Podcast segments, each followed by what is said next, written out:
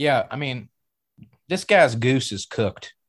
I mean, it, it's it's done it's done for, and uh, he he has no chance of probably holding on to the nomination of his own party, even if he wanted to. Attention passengers, we ask that you please fasten your seatbelts at this time and secure all baggage underneath your seat or in the overhead compartments. Flyover Country with Scott Jennings is prepared for takeoff. And welcome to Flyover Country with the aforementioned Scott Jennings. We are uh, remotely broadcasting this evening. Hopefully, the broadcast quality is just as high as you've come to ex- expect on our um, our little get together weekly. So glad, Sean Southard, welcome back from Europe, Paris, France, other places. Uh, how was your trip? Uh, yes, I was. I was in France, participated in a conference uh, called the Tocqueville Conversations and uh, visited Normandy and the D-Day beaches, which was a really moving experience and, and the American uh, cemetery there. So uh, highly recommend that people go uh, visit France at some point in some of those historical sites. Jared Crawford and Kevin Grout are both of you also planning now Normandy and European vacations after Sean and Scott's? Seems to be the thing to do. Yeah, yeah, I think we have to. I feel like everybody I know has been in Europe or France like in the last two weeks, and I don't know if that's like a COVID thing um, that like pushed a bunch of vacations back. But yeah, I'm supposed you to. Know, you know what? None of them brought me anything back. I think it's a little. well, you don't know that yet. Yeah, Sean may have brought something. Yeah, back. I landed. I, just, I, landed about an hour ago, Kevin. So um, recording this yeah. at 9 p.m. Eastern time on Thursday, July 14th. Uh, Sean made it back just in time before Bastille Day. I don't know what the connection is there. I do expect him at some point in the, the, the challenge him tonight is to bring up de Tocqueville somewhere in the conversation in one of our conversations this evening. Scott Jennings uh, joining us from New York, where he's going to be having to ditch us uh, in about a half an hour to uh, head back over to CNN. Uh, on the platter tonight, Scott, uh, we have COVID restrictions perhaps coming back. We have some questions of constitutional authority I want to talk about, and that kind of got me going at first when um, the story when the um, Cassidy Hutchinson testified about Trump trying to take the wheel and being upset that they the Secret Service wouldn't allow him to go to the Capitol on January 6th. But a few other things that I want to talk about with that. Um, we have the Josh Josh Hawley uh, abortion hearing and being accused of being transphobic by one of the uh, the witnesses there. The economy certainly, and also, but Scott, I want to start with you first of all. Uh, it's your podcast. We haven't heard from you yet. Let's talk about this big poll uh, th- th- this past week. Only 18% of Americans say President Biden should run for reelection. And for the first time, more Democrats now say Biden should not run than say that he should. Hi, Scott. Hey, Joe. Thanks for uh, thanks for moving the ball for us tonight. Appreciate everybody uh, hopping on from our remote locations. Yeah, this poll was really a bombshell, and it's certainly been the hot topic on cable news. I've dealt with it on TV some, uh, and probably will again over the next couple of days. Um, you know, no one wants to say it, but I guess I guess I'll say it and we can talk about it.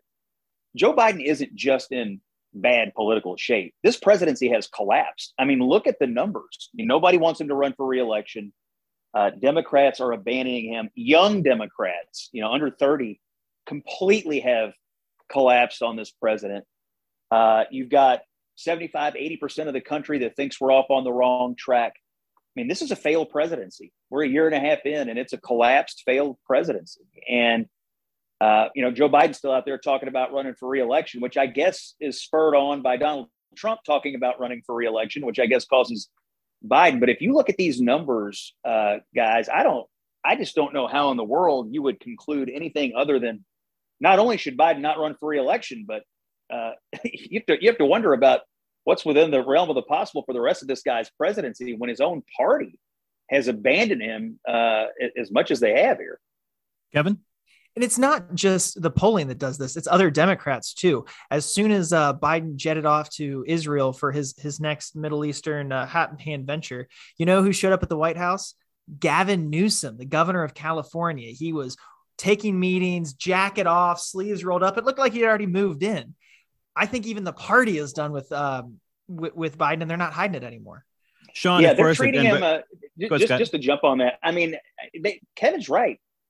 You've got Democrats like Newsom goes over to the White House. You've got Democrats up on Capitol Hill who just sort of treat Joe Biden like he's a lame duck already, like it's a foregone conclusion that this presidency is over. We haven't even had the guy's midterm yet. And so I was thinking about have, have we ever seen in modern history a president's own party treat them like a lame duck the way Democrats are now treating Joe Biden? I could not think really of an example. Certainly in the back half of second terms, you've seen presidencies really go downhill, but it's really early in a presidency for for for the guy's own party to be to be treating him like he doesn't exist anymore. Sean. Yeah, I mean, this guy's goose is cooked. I mean, it, it's it's not it's done for, and uh, he he has no chance of probably holding on to the nomination of his own party, even if he wanted to. Scott, I'd be interested in your perspective because I was thinking about this earlier, and I think there is an amalgam to um, Jimmy Carter, but the comparison specifically of having someone run against an incumbent Democrat president uh, like Ted Kennedy did. Um, and so I, I, I think that I think that there's real questions here about his ability to one just function and do the job. We continue to see these videos of him shaking hands with invisible people on stage. um, and and I can tell you from having been in Europe that you know they're they are all you know very much a pro Biden attitude, but even they are kind of saying, "Sheesh, look at this guy. look, he just seems old and in, incapable of doing the job." Yeah, it's uh, it's an interesting question you raised, Sean, about you know would he face a primary? I I think he would, except here's the one thing protecting Joe Biden: the Democrats have no bench. They have no bench for this. I mean, is Kamala Harris going to bail on the president, resign as vice president, run against him? I doubt it. Is Mayor Pete going to resign from the cabinet? I mean, I guess that's more plausible. Is Gavin Newsom going to challenge him in a primary? I, I don't know. I mean, feels like the bench is pretty thin uh, for Democrats who would have the guts uh, to run against him and have a chance to get the nomination. And he probably knows that. Uh, at the same time, you raised a couple of issues, Sean, that everybody knows, but nobody really wants to say. Joe Biden doesn't. I mean, yes, he has policy problems, but he's just got a perception problem that he's not up to this. Last Sunday, on the front page, Sean, of the New York Times, while you were out of out of the country, they're running a story that says, "Gee whiz, we just discovered that Joe Biden's old and out of it." This is on the front page of the New York Times, and I'm like, "Did you not know he was old when he ran for president just a year and a half ago?" And then the very next day, uh, they ran this story about this poll uh, that they had conducted about how uh, bad politically uh, his pres- the shape uh, politically his presidency was in.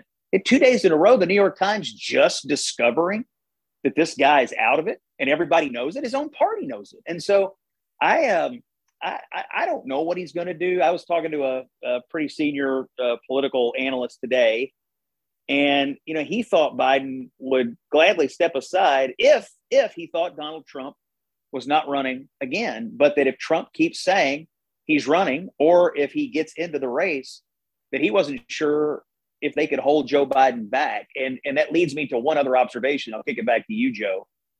There's a lot of polling out right now. There's some out today. YouGov got a poll out. There's been some previous polling from USA Today and some other operations. About 80% of Americans do not want the Democrats and the Republicans to nominate Joe Biden and Donald Trump again. They, they don't. Uh, only about 20% of Democrats, about uh, maybe 25, 28% of Republicans want Trump.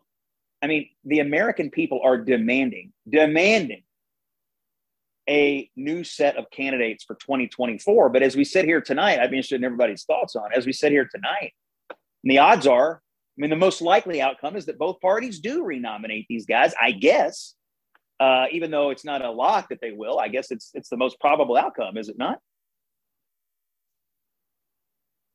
I think Kevin wants to speak here too, but I'll just say, but Kevin uh, and then Jared, I want to hear from you too. Uh, and and Scott just brought it up. You know, Trump apparently, you know, reports out as we record this has said he's already made up his mind, and it seems to be that he's poised, and it's just only a question of whether he announces before or after the midterm. But Kevin, yeah, I think that uh, Sean made a great point that this guy's probably going to face a primary. And uh, thinking back to our predictions at the end of the year last year, um, I'm I'm 50% of the way there with my prediction. I there's already been one cabinet level person resign in disgrace. All I need is another cabinet level official to resign to run for president. And uh, this week, Mayor Pete uh, switched his residency away from Indiana to Michigan, a swing state, uh, his husband's home state. I mean that that that uh, maybe that's a little too much reading into the tea leaves, but that was a uh, very interesting. It would be uh, a hot contested primary on both sides um, that then might end up giving us the same uh, a 2020 rematch. Yeah, I mean, I think it was uh, this week or, or, last week. Gavin Newsom released that ad talking about how California is like this new freedom state, this really bizarre angle. But I mean, I think clearly trying to shift to some sort of national message, going right at Ron DeSantis, who I think people would assume would be the nominee if, if not for Trump. And then Trump went at DeSantis because I think he clearly wants to be the nominee still, too. So it, it's going to get messy. I, I think it's going to, you know, I, I just I don't see this like having some sort of clean, uh, you know, somebody endorsing somebody else very easily here and kind of getting out of the way. So, you know, Scott mentioned that number of eighty percent of Americans not wanting either Biden or Trump. I, I think it's going to be a messy couple of years for us too. I, I don't see this being very fun to uh, watch or, or be a part of. Got. Yeah, I um, um I think that uh, this Newsom thing where he's running against DeSantis you know, uh, anytime you have a vacuum, uh, somebody's going to fill it. And and the Democrats do have a sort of national messaging vacuum. Biden is diminished. He's not really capable of effectively counter messaging against, you know, DeSantis or whoever else. He's tied up with his own problems. So Newsom sees this vacuum and he's, you know, he's not a dummy. He sees that there's a market for somebody to kind of be the national spokesperson against the most you know, active and aggressive Republican right now, which I guess is Ron DeSantis. So he fills the vacuum. And, and my guess is he's experiencing a lot of pats on the back for it because there's one thing we know about our, our modern politics. It's that both parties really do have a cheerleading section uh, for the people who are willing to go right at the person that the that you hate the most on the other side. So if you're willing to go right at Trump, even if you're a ridiculous person, you know, you raise money, you get plaudits if you're willing, uh, you know, as a Democrat, uh, to go right at Ron DeSantis because he's rising right now, you're going to get pats on the back. You're going to get, I'm sure you're going to raise money. And if you're a uh, uh, if you're a Republican who's willing to go at Biden, if you're willing to go at AOC, if you're willing to go at you know some of their stars, you have a chance to rise. Newsom saw that, and it, what's really amazing is that neither Biden nor Harris, the sitting president or vice president, really has the cachet to pull it off right now. It was left to a you know, a West Coast governor to do it. I, I don't personally think his message is going to be all that effective. This ad that he released is patently ridiculous. I mean, everybody's fleeing California and moving to states like Florida right now. So it was kind of ridiculous, but it, but you know, a lot of the most partisan Democrats are ridiculous and they probably lap up that sort of counter narrative, you know? John. Yeah, I think that that Biden and Harris both lack charisma. They lack any sort of actual ability to speak coherently, to deliver a message that makes sense, or to to actually direct the country with their speech. And I think it comes across like that they are just meandering along every time they open their mouth and they don't know where they're headed with with what they're saying. And the, Newsom and others, Buttigieg being one of them, very, very good at taking a message and being a little charismatic with it and not being afraid, uh, not being timid or shy about what they believe in. I mean, you have Buttigieg going on Fox News like once or twice a week to do interviews. I mean, Fox News is no, it's it, it's a lion's den for for Democrats, and and he goes on there and does a pretty good job of speaking that language. And I think that's because he's from a flyover country state like Indiana. Um, and I think that it's going to be interesting to see if Biden does not run, who really takes up the lane? Because I, I don't think that it's going to be a, a Harris shoo in uh, for sure. And Mayor Pete certainly has the age, uh, uh, you know, basically the, the comparison there with President Biden. Jared? Yeah, Sean mentioned the, the word charisma. The the Biden administration just feels like it's sort of totally lost its way, even on issues that should be sort of like red meat issues for them. Um, it, you know, it took them a week to respond to the Roe decision with that executive order, right? So if you're a Democrat and you're looking at them, you're like, they can't even get like our red meat issues and sort of like have that energy around it. and so, you know, the, the a lot of the stories over the last couple weeks around Biden have been like, well, he's old and he kind of is starting to act like he's old. But I mean, I don't even know that that entire administration has anybody in it or any sort of change agent who is, you know, keeping their finger on the pulse of the party or the voters. And so, if it takes you a week to sign an executive order related to abortion, uh, you know, if you're a normal Democrat voter, you're like, what what are they doing? I mean, what are they just? Every, is everybody just sleeping in the Oval Office? Probably, but um, you know, and so I think it's you know normal for voters to want somebody who's just got a better finger on the pulse of the average American.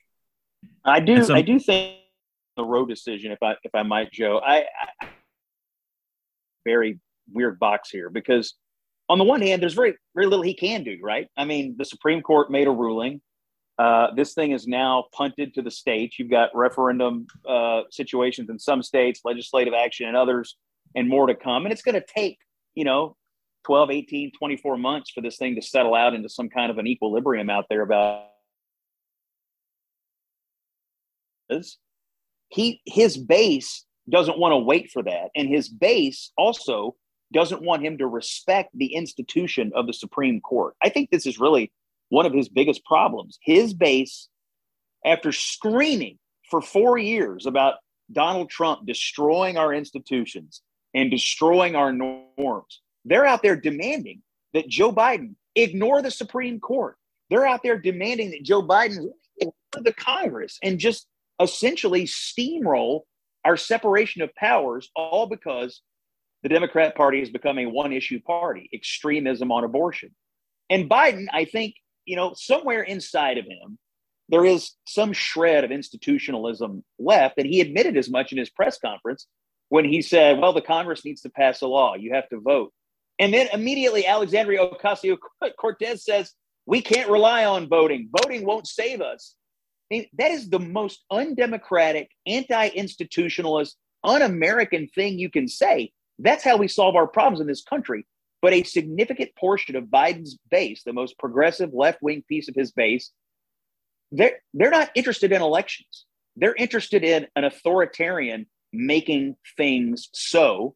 I don't really think that's who Biden is. So he's stuck being the president of a party that wants him to be something he's not and something our Constitution doesn't allow. So I don't usually take up for Joe Biden on this podcast, but in this particular case, his own people want him to do something that is just not within the realm of the possible or the realm of the legal not just legal, Scott, but uh, fathomable. I mean, when you listen to how this base actually talks, uh, Joe, I think you brought up before. I want to transition to this absolutely bonkers hearing at the Senate Judiciary Committee, um, where uh, this uh, Khiara Bridges, a, a Berkeley law professor, starts talking about abortion and not just her support for abortion, but she refused to use the word pregnant women.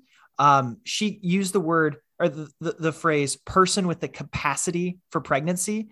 And, and like this is the leading idea of their base. This is how their base thinks and is trying to force other people to sit to speak. Um, just by saying the word pregnant woman, she accused Senator Josh Hawley of being transphobic because he didn't believe that men could get pregnant. And, and, and Scott, you make a great point that the they don't want this to be voted on. They don't want this to be in an election because can you imagine putting person with a capacity for pregnancy up in an election. Can you imagine that on a ballot?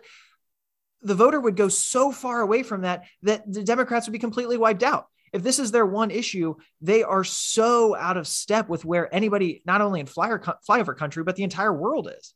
Scott, well, this Jared. is yeah, this is um this is another problem that Biden has in which his political base wants him to speak a language that he he clearly doesn't naturally speak.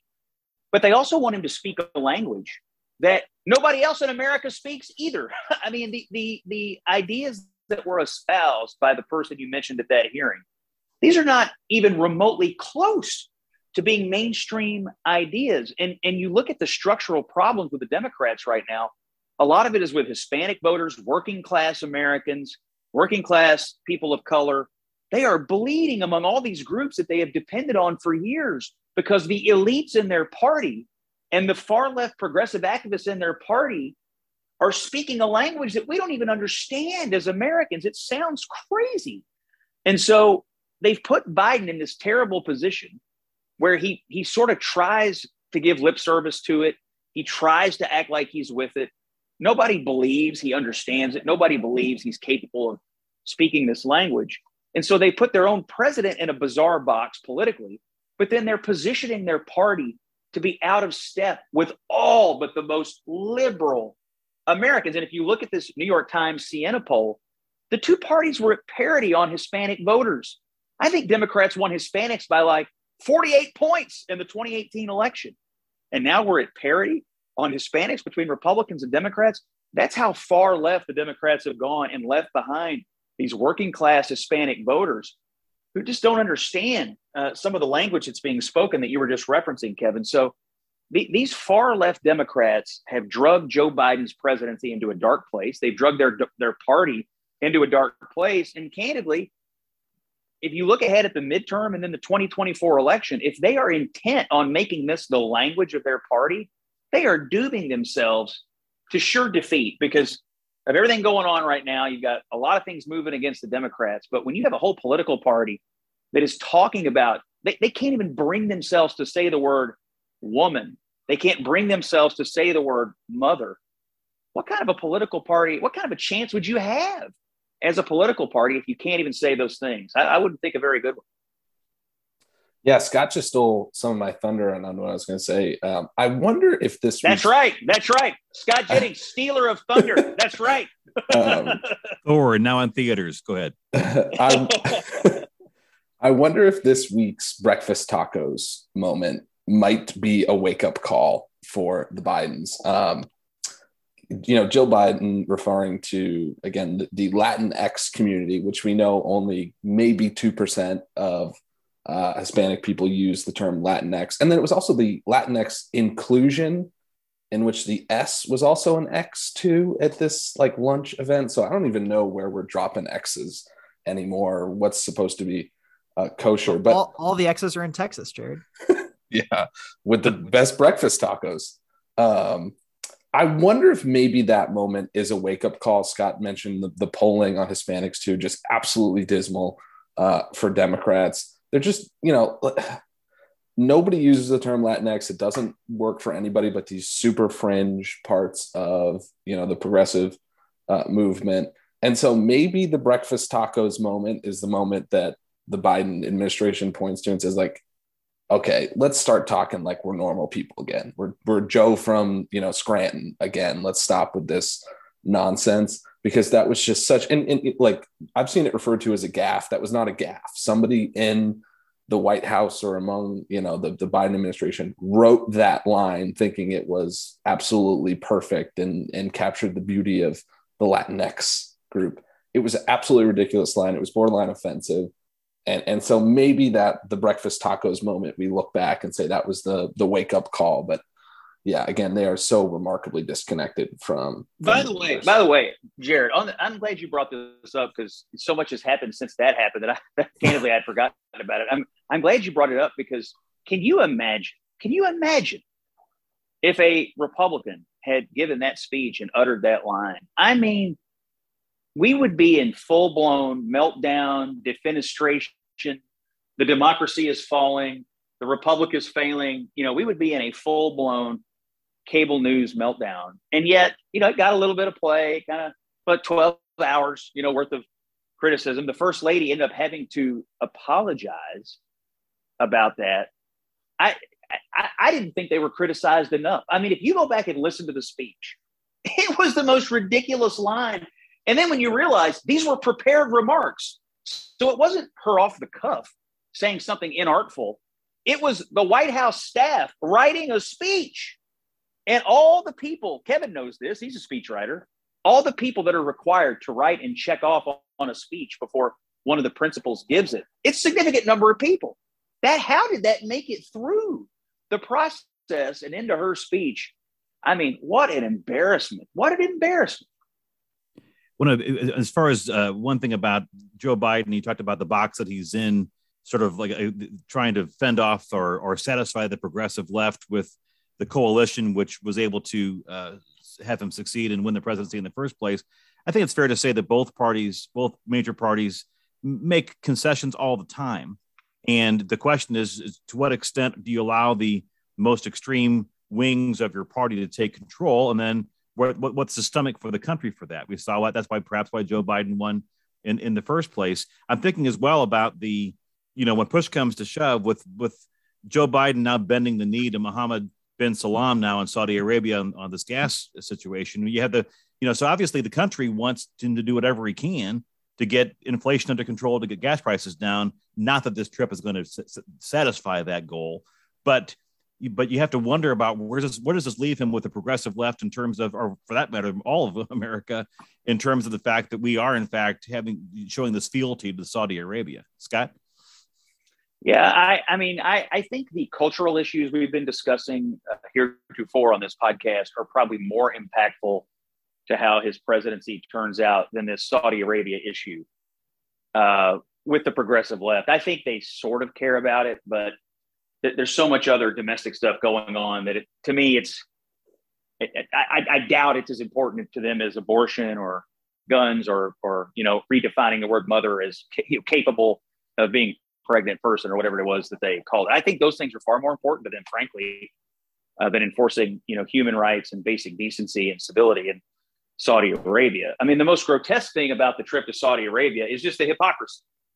He calls them a pariah state. You know, he rattles his saber during the campaign, and then sets up a domestic energy policy that you know where he's he's uh, suppressing American energy. So then he puts himself in a position because of the war and other issues to have to go beg Saudi Arabia and Venezuela and Iran and whoever else, you know, for more oil. And so, you know, th- this is a disaster of his own making because of the way he positioned himself uh, during the campaign. But you could say that on a lot of issues. I mean, you raised it a minute ago, Joe.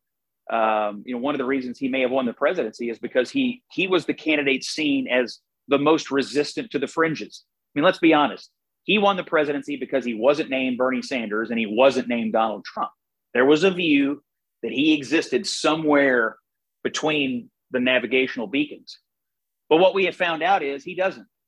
he there's nothing moderate about Joe Biden. I mean, even if there is something moderate inside of him, uh, that is completely shoved to the to the side by the you know the the blue check Twitter progressives that seem to be managing his message and his policies and his presidency. And so um, and so I, I think if you run your first campaign based on being kind of a moderating influence, you know, somebody who's going to lower the temperature in Washington, we heard that phrase all the time. And then you turn around and do the exact opposite. All policies aside, all abortion aside, all guns aside, all uh, Saudi Arabia's aside, the people who voted for you are going to ask themselves, did I get what I voted for? Did I, did I get what you promised me? Nobody who voted for Joe Biden looking for a moderate uh, president who was going to lower the temperature and kind of, you know, put politics on the back burner in America. Nobody who wanted that is getting it. Not a single person. Not a single person. So I think I think if he does run for reelection, that's the single biggest thing he's got to explain. And I don't know how you blame that on Republicans or Vladimir Putin or whatever what you know whatever the blame blame game du jour is that day. Because there's one thing about Joe Biden, it's that he has completely forgotten the phrase "the buck stops here." It stops anywhere but here with this guy. Scott, I know you have a TV commitment as we're taping this on uh, Thursday night at nine thirty. Uh, do you, can you stick around for one more comment, or do you have to go? Yeah, we've got we've got time for a couple more minutes right. here. I want to get to Kevin first. I want to get Kevin's response first, and then get your. Then I want to. Uh, I want Scott and then Jerry to follow up. But there were three stories that I shared with you guys a few minutes ago via email that I want to get your reaction of. The first two have to do with the Secret Service, and a report out today on Thursday that the Secret Service allegedly erased text messages from January 5th and 6th, at, shortly after they were requested by the by some oversight officials investigating the Capitol riot. And uh, CNN apparently got this letter uh, that was given to the House Select Committee investigating that. So that's number one. The Secret Service allegedly erasing text messages. Secret Service as well came up, and I, I'm surprised that more wasn't made of this. Maybe there was, and I just missed it. That you know, a lot of people were focused on Trump lunging allegedly at the uh, the driver of the limo and when he wanted to go to the Capitol after he left the ellipse on the January 6th speech. But the whole concept of Trump being told by the Secret Service that he wasn't allowed to go to the Capitol in the first place, that they were making that decision and not the president. And then finally, because the other thing that was coming up today, uh, some members of Congress have called on uh, the Joint Chiefs of Staff Chairman General Mark Milley to respond to reports that he cut off the statutory chain of command at the end of President Trump's term. You might recall the story in the Bob Woodward book that that that he told lawmakers at a congressional hearing as well that he contacted his Chinese counterpart twice to tell him the U.S. had no plans to attack China. So kind of circumventing normal, you know, uh, presidential authority there and kind of saying, hey, no matter what Trump does, we're not going to do this to you. So Kevin, you first, and then Scott, and then we'll get to Jared. So, so first, I want to say, um, as we're recording this, the Secret Service spokesman has put out a tweet saying that he denies there were massive amounts of deleted text messages. Um, he says he'll be responding in detail shortly. That was two hours ago. So we can have different ideas of what the word shortly means, but apparently it's at least two hours. Um, but to your, your, your, broader question about institutions um, and, and, the power of the presidency and the people who serve uh, in elected office, I, I think what we're going to find is that there won't be a single Democrat who criticizes any of the things that you mentioned. Uh, seriously criticizes it. And because if the Secret Service stopped Donald Trump and General Milley stopped the worst impulses of the president, I think they're going to be cheered as patriots um, and not question like you are right now joe about about what the constitutional order looks like. And you know we've had we've had a conversation on this podcast a number of weeks in a row about about institutions and who's in charge. And i think i think you're right to point out that that is perhaps a more interesting question um, and who who um, is ready to stand up for what what these institutions ought to be. I don't know the answer to any of your questions, and I also don't think that aside from the five of us here on a Thursday night, many people are talking about this. They're still complaining about gas prices instead. Um, but you know, interesting question, Joe. Scott.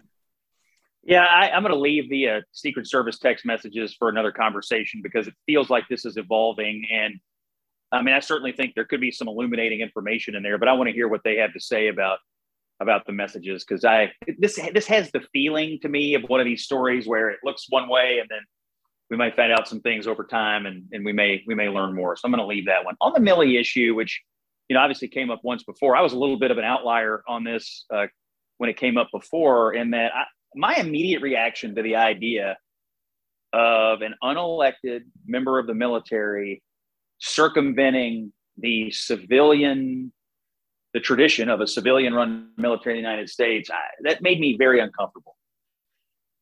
You know, I recognize Democrats are cheering it because, to your point, Joe, they probably think it's great, you know, that somebody got between Trump and the chain of command or Trump and the law or Trump and, you know, the military. But I don't actually. I, I mean, this is one of the most sacred pillars of our democracy is that it's sitting at the top of our military as a civilian an elected person, somebody accountable to the American people. And the idea that you would have unelected people jump in front of our elected representatives, particularly the commander in chief, makes me uncomfortable. And I, you know, I think I remember saying at the time, you know, put the shoe on the other foot here. What if sometime between now and the end of this term, somebody in the government somewhere decides that Joe Biden is no longer mentally competent? and they start acting out of you know maybe they think they're doing the right thing but they start doing things that circumvent you know our normal democratic process and, and presidential authority. I don't think democrats would would like it very much. I do think the impulse candidly to cheer on somebody like Milley or anyone else uh, that would that would try to circumvent uh, presidential authority does reveal something that we've talked about on this show before, and that is there is an authoritarian, anti democratic streak in the American left right now. You can see it in their attempts to disregard or intimidate the Supreme Court. You see it in the cheering on of, you know, the circumventing of, of presidential authority. Uh, there's an authoritarian streak in them, and I I think that's I think that's something we're going to be hearing more about in the in the years to come, because I think it's growing. And all the time, the left loves to refer to Trump as a strong man or as an authoritarian or as a dictator. Look at your own impulses. Look at your own impulses. These are not democratic impulses you're having. When you decide that you want to cut off someone else's speech, when you decide this person shouldn't be allowed to speak, that's an authoritarian impulse. This is coming from the left. And so I, I think we got to keep a close eye on this because it's it's not in keeping with the character of American democracy, in my opinion. Yeah, I'll just add very quickly again this this you know sort of message that like institutions matter more than you know just the the outcome at the time that you want, right? And so uh, I think the left has always been very short sighted in these sorts of things that they always think that I mean we saw this during COVID. They were willing to give over basically their entire lives to an unelected bureaucrat because they liked what he was doing. Um, I knew conservatives, Republicans who liked maybe what that you know, Milley in this case, or Fauci and whatever, but thought that the process was incorrect. That there's a reason we elect these people and we have a legislative branch. We talked about this last week with the eviction moratorium. I mean, uh, Biden, other, people, I mean, they are they are throwing away these institutions, throwing away the rules in favor of just what they like, and that's really dangerous. Even if it's good for me or it's good for you know the rest of us on the show, or we agree with it, the institution matters more than just getting the outcome you like. And so that, that it's really, really dangerous trend. Sean? You know, they are pretty short sighted, Jared. That's why they're trying to get rid of the filibuster right now before they lose the majority in the Congress. Yep. You know, be a shame if something happened to that filibuster right before they give us control of the whole entire legislative branch. Be a real shame if they did that you know, authoritarian regimes do uh, thrive in during quote unquote states of emergency. Jerry just mentioned COVID and the pandemic restrictions, which might in fact be rearing their head again. Uh, we're seeing in Los Angeles right now with them saying to bring back uh, internal mask mandates and and other uh, freedom state, controls. the freedom state. Don't forget the that. freedom state. That's that's right. That's right. But it, it does bring up in, in you know sort of my other you know kind of you know philosophical question of of the podcast here, and that is you know it's one thing for us, again, during an emergency or during a special situation to kind of suspend, uh, you know, uh, sort of our uh, uh, otherwise respecting of institutions and authorities to say, well, this is, is so important now. But it seems now that we've kind of jumped to the fact that this is, this is a permanent state of control over such uh, offensive or, or dangerous uh, activities that might offend or endanger a fairly narrow slice of, of, of America. Most people are, are, frankly, I think most people have moved on from COVID, just in my, in my view of it. But there is this, this, this wanting to hold on to the vestiges of what that pandemic meant in terms of those controls. And you brought, you brought up the Josh Hawley thing uh, earlier, um, uh, Jared or, or, Kevin, you know, in terms of that as well. I guess it was Kevin, and the fact that now we're, you know, controlling speech and what you're allowed to say. And and so Scott, before you go, I'm just curious about do do you see a sort of a a, a similar theme running here in terms of uh, wanting to hold on to those authorities? Oh my gosh! I mean, you've got people who want to return to the COVID emergency, and because they got used to the power. I mean, anytime you give people, especially unelected people, that kind of power, they don't want to give it up, and so now you've got people who want to return to the COVID emergency. You've got people who want to declare an emergency over monkeypox. You've got people who want to declare an emergency, a public health emergency over abortion. You've heard that term used. I mean, heck, you've got Elizabeth Warren wanting to set up abortion tents next to Abraham Lincoln's log cabin and other national lands out of the out of the idea that we're, we're in an emergency. You've got people who still want to declare an emergency over guns. So the impulse to declare emergency isn't so much rooted in that they think this is an actual emergency. It's rooted in the quest for power and the desire to exercise it with no oversight. I mean, that that is the, the point of this governing by emergency. I think uh, the group of us talked about this during COVID. Uh, once once you give people a taste of unfettered power, no oversight, and really no ability to check that power, um, they're going to go back to that well. Especially especially when the institutions that govern us aren't giving them the instant gratification that they want, whether it's the Supreme Court or the Congress or the White House. And so I'm not surprised at all that we're seeing a return uh, to this governing by emergency. But again, it goes back to this idea of an authoritarian streak uh, that's running through the American left, where we just disregard the checks and balances, the push and pull. We disregard the institutions that we all, you know, say, uh, you know, that we want to uphold and that we want to strengthen. Governing by emergency is is in complete disregard for that. And so um, I'm not surprised. Uh, I'm worried about it.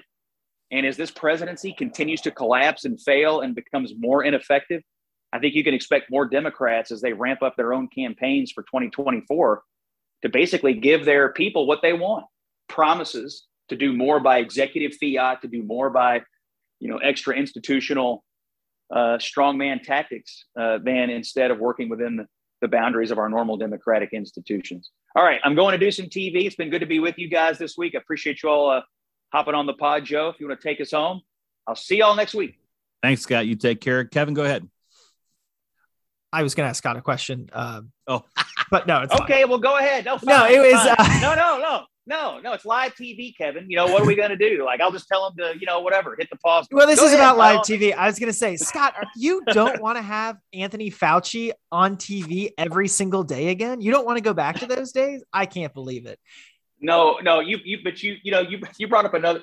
I was gonna now. I'll give my real final point. By the way, Fauci, Fauci went dark for a while. He popped up the other day and he did a big uh, photo spread.